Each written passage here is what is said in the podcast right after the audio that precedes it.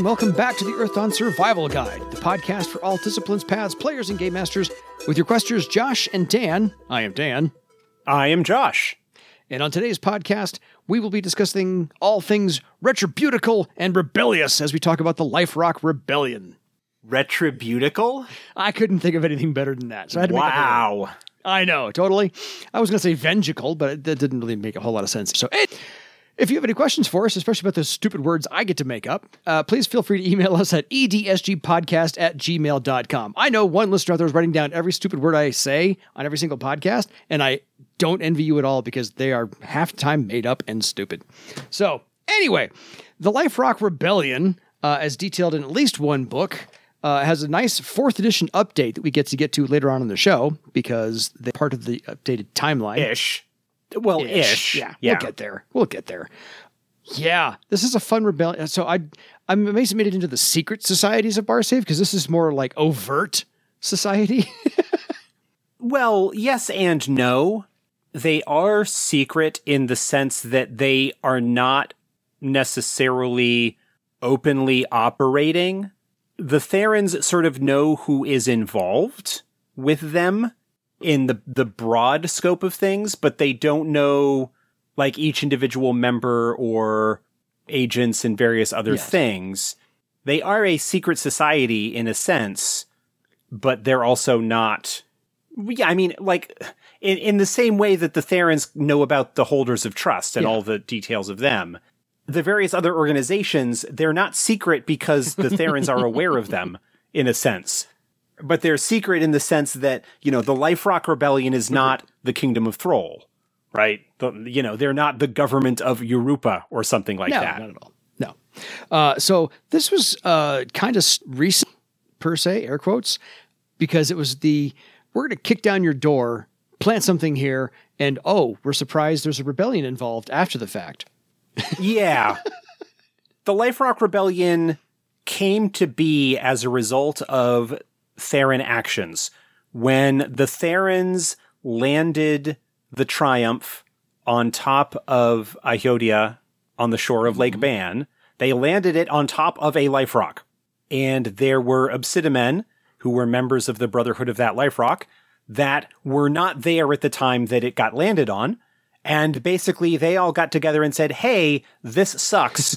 We're going to free our brethren from this Theran oppression, for lack of a better term. Yeah, and revenge will be ours, because you don't do that. Right.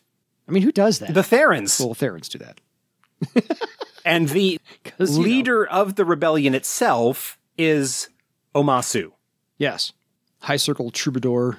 The well-known troubadour and merchant prince of Trevar, who prior to the landing of the Triumph was not known to be a member of that brotherhood, but then decided to turn a not insignificant portion of his fortune and energy to this organization that he and his fellow Obsidimen brothers founded. Absolutely.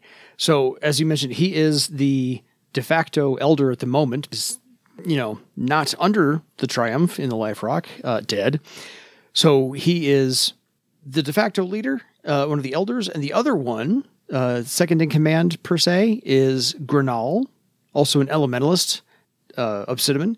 So they're kind of in charge, and they do all the moving and shaking and directing of how they're going to impact Thera as financially as possible, because they're doing stuff as far as economics and trade and price gouging and so forth and so on. So they're using all the capitalist tactics that they possibly can to hurt Thera as much as possible. So other members of the Life Rock Rebellion are all members of the remaining members of Yodia Life Rock who were left outside, who were outside adventuring at the time, or at least exploring at the time. So all the other Obsidian members there.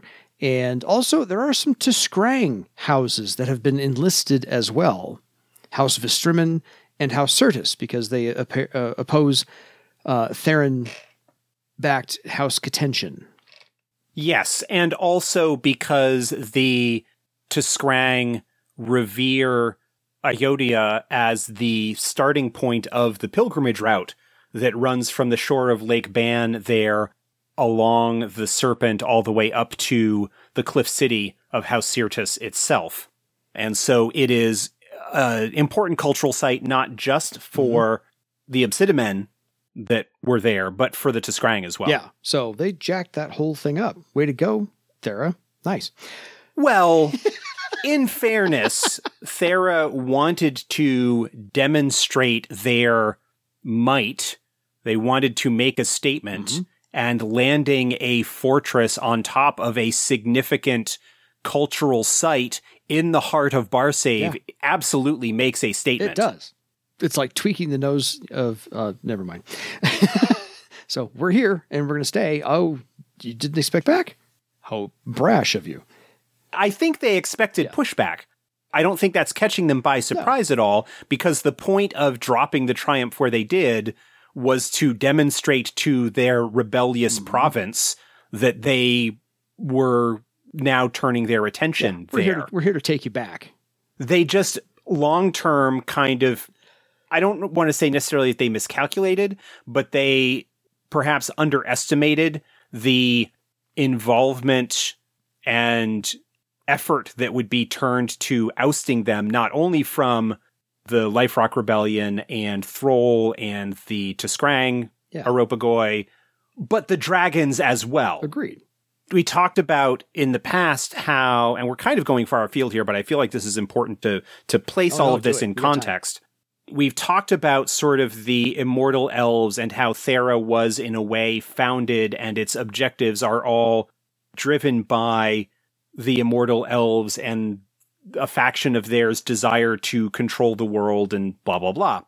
But there are only so many immortal elves, and there were a lot of people involved with the Theran Empire, many of whom probably don't have any idea about the secret origins of the Empire, and so are just going and doing their colonialist, empirical nonsense. They don't have necessarily the understanding what the dragons are likely to do when Thera decides to flex their muscles in Barsaive again. And you've got a bunch of people looking to profit and to throw their weight around in an area that they feel is theirs. Absolutely, because Omasu was courting great dragons to help this rebellion, along with other things that could be considered, other groups that could be considered as allies, if full-blown allies, but at least economic allies and partial allies, like the Vivane Resistance, other merchants and caravans, and anybody who owed Omasu a favor. He's calling in every single favor he can get to hurt the Therans as much as possible. Kingdom of Throal, considered an ally at the same time. Cara Fahd was being courted as an ally as well, because if they help, throw off Thera, it's all good for them too. Honestly, anybody who has interest in kicking Theran butt would be allied with the Life Rock Rebellion. And really, in a way, the Life Rock Rebellion, at least in the pre-Second War era, acted as a go-between and partisan force and intelligence network, making their information and whatever available to the various other parties that would be interested in doing that, in a way that allows a certain amount of diplomatic deniability that would not necessarily be the case if agents of Cara Fahd, for example, were directly meeting with agents of House Vistrimen, that you can have some back-channel communications that are going on between these greater powers that is less susceptible to interception by Theran spies and agents.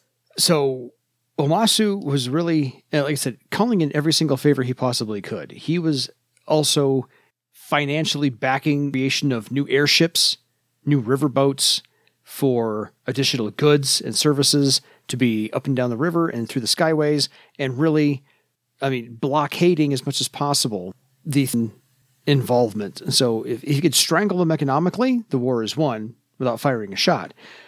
Of course, this is kind of where we get into the 4th edition update where, all of this, the Life Rock Rebellion kind of started the prelude to war, supplemental campaign for 1st edition. And I think we need to bring people up the whole 10 years as to where the Life Rock Rebellion kind of is now. So I'm going to sit back and just let Josh go. Well, yeah. The Game Master's Guide in the timeline, sort of how it came before history chapter, talks a little bit about the activities of the Life Rock Rebellion and how they were involved with ousting the Therans from the Triumph. The behemoth itself is grounded, and the enchantments and elemental magics that allowed it to fly have been nullified, removed, or dispelled, or whatever. So the fortress itself is not going anywhere. It's conceivable that it could be fully dismantled, but that is a massive undertaking. But the... See, now I'm trying to remember because I didn't look this up beforehand. If I recall, I think that post-war, post the Therans being expelled from the Triumph, it has been claimed by Omasu and his Brotherhood and is sort of, in a way, acting as a base for the Life Rock Rebellion, which still exists, even with the Therans having been primarily ousted from Barsaive, but its role has shifted rather than being dedicated solely to the goal of ousting the Therans and freeing the trapped Obsidimen from the Iodia Life Rock. There has been a little bit of a recognition on Omasu's part that there are still greater threats to Barsaive, the Denairastas being one of them, but also the Therans themselves are potentially interested in returning to Barsaive at some point in the future. And so is continuing to maintain the intelligence network that has been developed in order to kind of help keep tabs on things and dispatching deniable assets in pursuit of goals that would thwart enemies of Barsaive. Yeah. I mean, there's a little bit more information about them that's provided in the Trevar book. Not a lot, but some additional sort of current timeline update status of things. Because the Triumph was therefore granted to Omasu, but the Blood Elves helped as well. A small contingent sent by Queen Alakia. And he's now made the Triumph into a new hub of trade for the Overland Trading Company. And so he's claimed it and redeemed it and is doing what he can to, I can say slowly dismantle it, but at least help heal the Life Rock itself underneath the Triumph.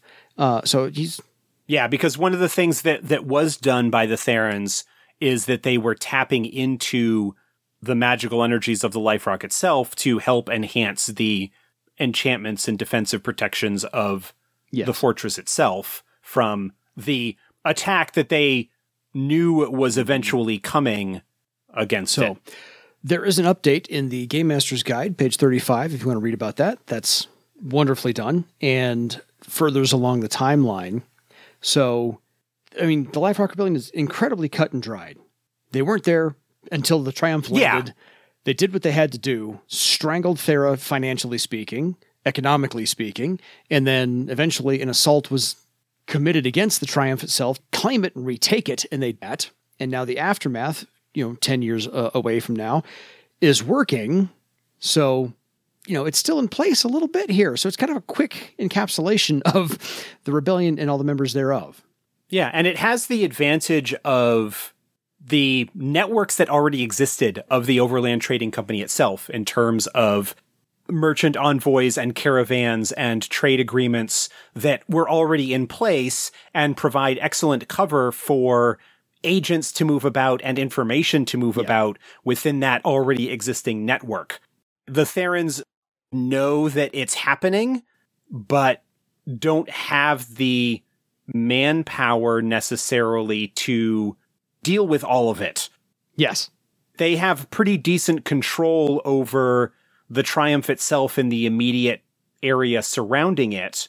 But once you get outside of that sort of immediate sphere of influence, there is a lot that the Overland's network and the Life Rock Rebellion as an sort of piggybacking on that can do to just move information and material to where it needs to go. Yeah, it's kind of like they brought a knife to a card game, and they just got out bet because Omasu's like, I'll just strangle your money, dude.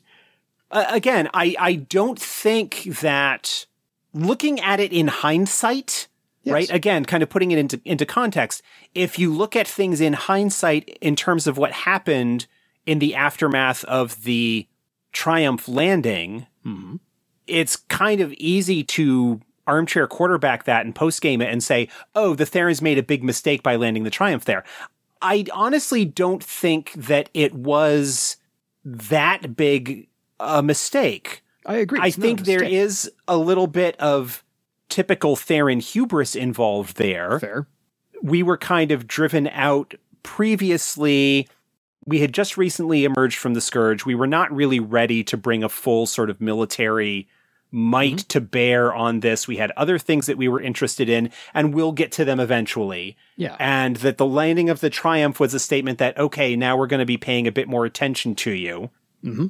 And within the context of that, it was an understandable decision. Yes. The Triumph provided a strong base of operations for Thera to operate out of in the heart of Barsaive or very close to it. Previously, while they had patrols and troops and agents and whatnot operating, their real strong military presence was sequestered all the way in the southwest, and technically not even in Barsaive, but in Vivane. Way out there. Right, a separate province. So having the Triumph where it was, there is nothing quite so effective as an instant fortress, right? Imagine the capability of present-day military if you could just drop an army base somewhere out of nowhere, without needing to expend a huge amount of effort to, get it constructed in the first place. Now, we built it elsewhere, we fly it where we need to and just drop it. So it gave them a really strong base of operations to operate out of. It made a very strong sort of psychological statement when it comes to, we're going to drop mm-hmm. it on this significant cultural site. And we did that both for the psychological impact mm-hmm. that it will have culturally on House Vistrimen, but also have access to a significant magical power source in the Life Rock itself. There are very, very good reasons why they chose the site that they did. We've got this behemoth that is soon to be decommissioned. Yeah. We might as well make some use of it. I can't necessarily fault the effort and the decision that was made. And when you consider that between the landing of the Triumph, you've got the timeline there, right? The amount of time between the landing of the Triumph and the actual Second War is a space of years that involved a bunch of work on the part of the Life Rock Rebellion and the Kingdom of Throal and various other powers, the dragons and whatnot, to build the coalition and get everything in a place where they could attack the Therans and have a chance at victory. Yeah, because that was 1909. The Triumph lands at Ihodia. So, yeah. Right.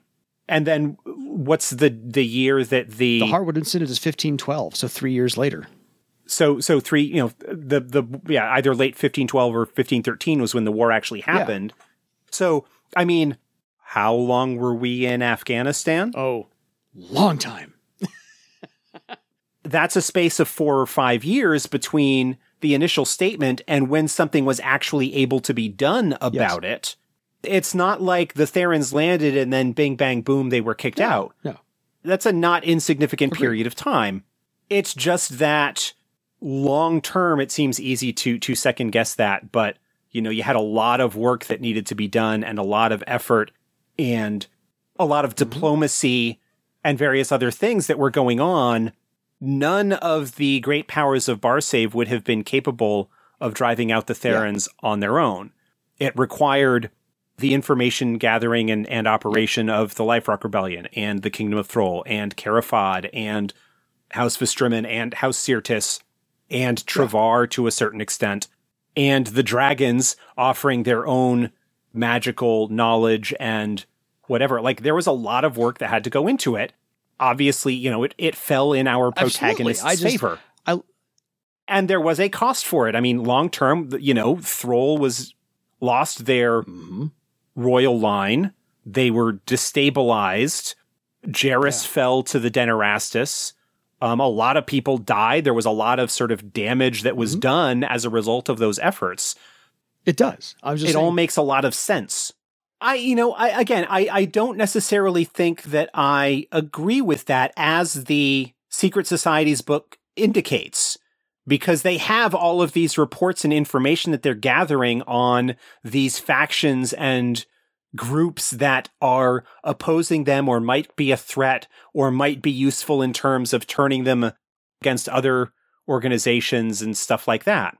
And it's just a matter of, ultimately, Barsaive had player characters on their side. Well, yeah, there's that. That's what the turnaround was. If you kind of like read the descriptions of what happened, you can see the places. Here is where the player characters went in and did the thing that turned the tide and saved the day, or whatever. Absolutely. I think there was perhaps a little bit of hubris or overestimation of their own abilities or underestimation of the capability of Barsaive to come together to drive them out. Typical for Thera. Yeah, typical for Thera. And I think it also didn't help that they were not fully able to bring as much of their military might to bear as they otherwise could have, because there were other things going on in other parts of the empire that they needed to pay attention to as well. Which is going to be my second point, which is that was, move A. They didn't follow it up with move B to really, maintain force. But that's just, again, armchair quarterback. Yeah. And again, there's sort of a question. Is there any reason that they could have predicted, like, oh yeah, the dragons are acting against us and the dragons destroyed one of our vedettes or a couple of things? Is there any reason that they would have expected that the dragons would have taken those downed Theran ships, found an alternate way to pilot them, and use them in some kind of Return of the Jedi Imperial shuttle move to get past the defenses of the Triumph to land a strike team inside it to open the gates from inside? How do you predict that? You don't. You can't, ultimately. No. It is kind of a very, like, Return of the Jedi assault on the forest moon of Endor situation. Totally. Where you've got, multiple pieces of a plan that all kind of need to go off the way that they need to in order to be successful. Mm-hmm. And there are any number of ways that things could have gone badly for the Barsaivian forces. Yeah. But of course, again, because they are our protagonists, in effect, they're going to win the day. It's just going to potentially be costly or difficult to do that. So I think we've had a lovely discussion about the Life Rock Rebellion. Where does anybody use them now in the 4th edition timeline update? The Life Rock Rebellion is a group that is tailor-made for a player character or company to be affiliated with or to do jobs for. They are ostensibly a group that is dedicated to a certain amount of freedom and protection of Barsaive. They have an intelligence network that would keep them informed of threats or problems or whatever in various parts of the province, and have the financial backing to pay professionals to go and take care of things for them. And be nicely paid at that. When you've got one of the wealthiest people in Barsaive as your financial backer, there's plenty you can do there. And so the Life Rock Rebellion is really... like, if your player character group is a little bit less willing to ally themselves closely with Throal, for example, especially in the post-war situation where Throal is a little bit shakier in terms of their positioning as a guiding light for Barsaive. Yeah. The Life Rock Rebellion is a little bit more independent in terms of what they're up to.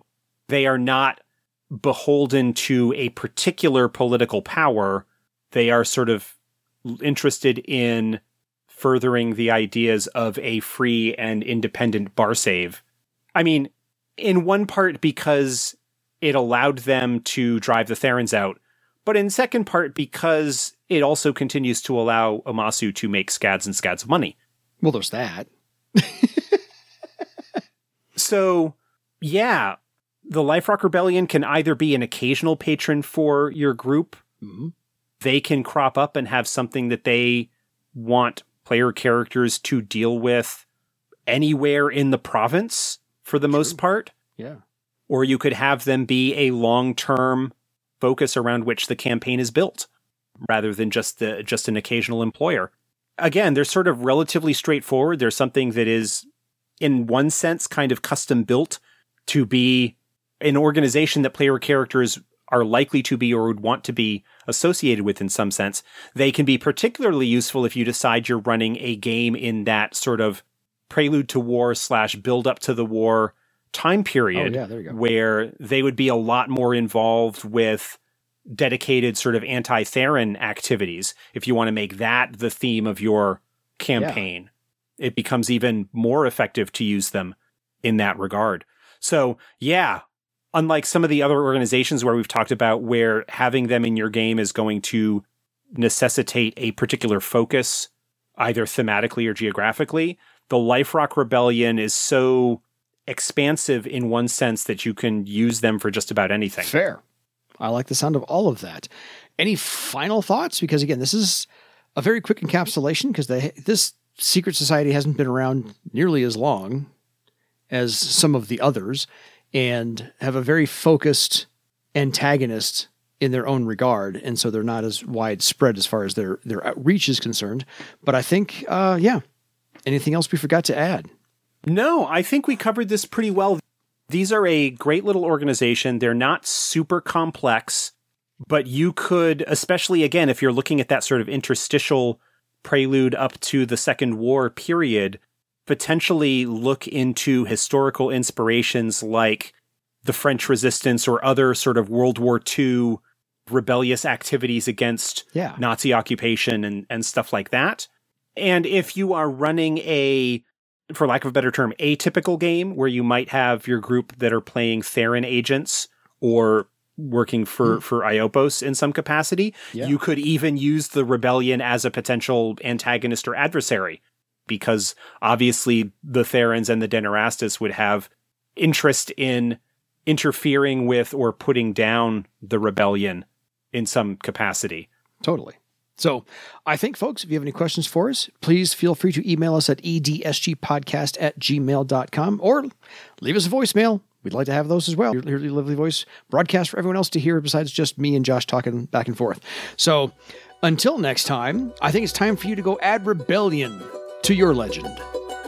Have a good night, everybody.